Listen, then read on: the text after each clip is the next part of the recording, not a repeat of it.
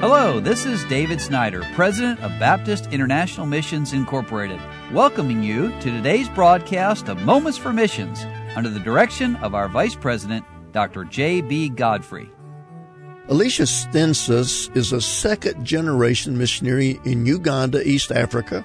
Alicia's father and mother and three of her brothers and their wives have worked and are continuing, most of them, to work in Uganda.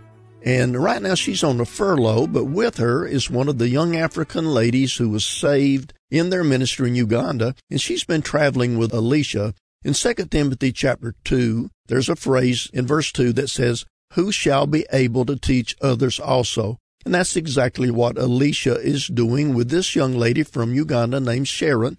Now to the newsletter. We've been hitting the road hard in our travels. We've been in 29 states and have put many thousands of miles on the van that we're using. But I'm thankful that Sharon has been able to see the vast, beautiful differences found throughout the United States. We're also very thankful that the Lord has kept us safe in our journey so far. We've seen many deer and other animals that have been hit on the roadside. We've driven through many areas where the roads and houses and churches and lands were flooded. We've seen some terrible accidents and crazy road rage, but the Lord has protected us through all of it. So far, we've been able to speak in 25 churches, sharing what the Lord has been doing in Uganda, and Sharon's testimony continues to encourage, to challenge, and to inspire people as we go. We're thankful the Lord has allowed this to happen.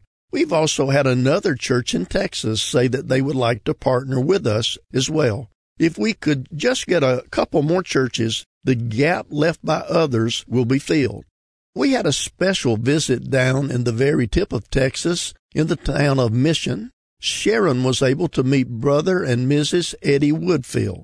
Well, Brother Woodfield was the missionary to the United States military in Rota, Spain, where my dad was stationed. A previous drinking buddy of my dad's who had gotten saved convinced him to go to church with him.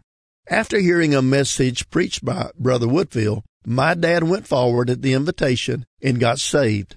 Later, my dad was called as a missionary to the United States military and eventually to Uganda. And it was under my dad's ministry that Sharon was saved. And now Sharon is working with me in reaching the people of Uganda. So it was very special for her to meet the missionary who started it all. Thank God for missionaries. And I would say a hearty amen to that. Continue to pray for Nice. That's another young lady's name in Uganda as she has taken over the children's church class, keeping everything running at our household over there and finishing her last semester of school. We are so proud of her and the young woman she has become.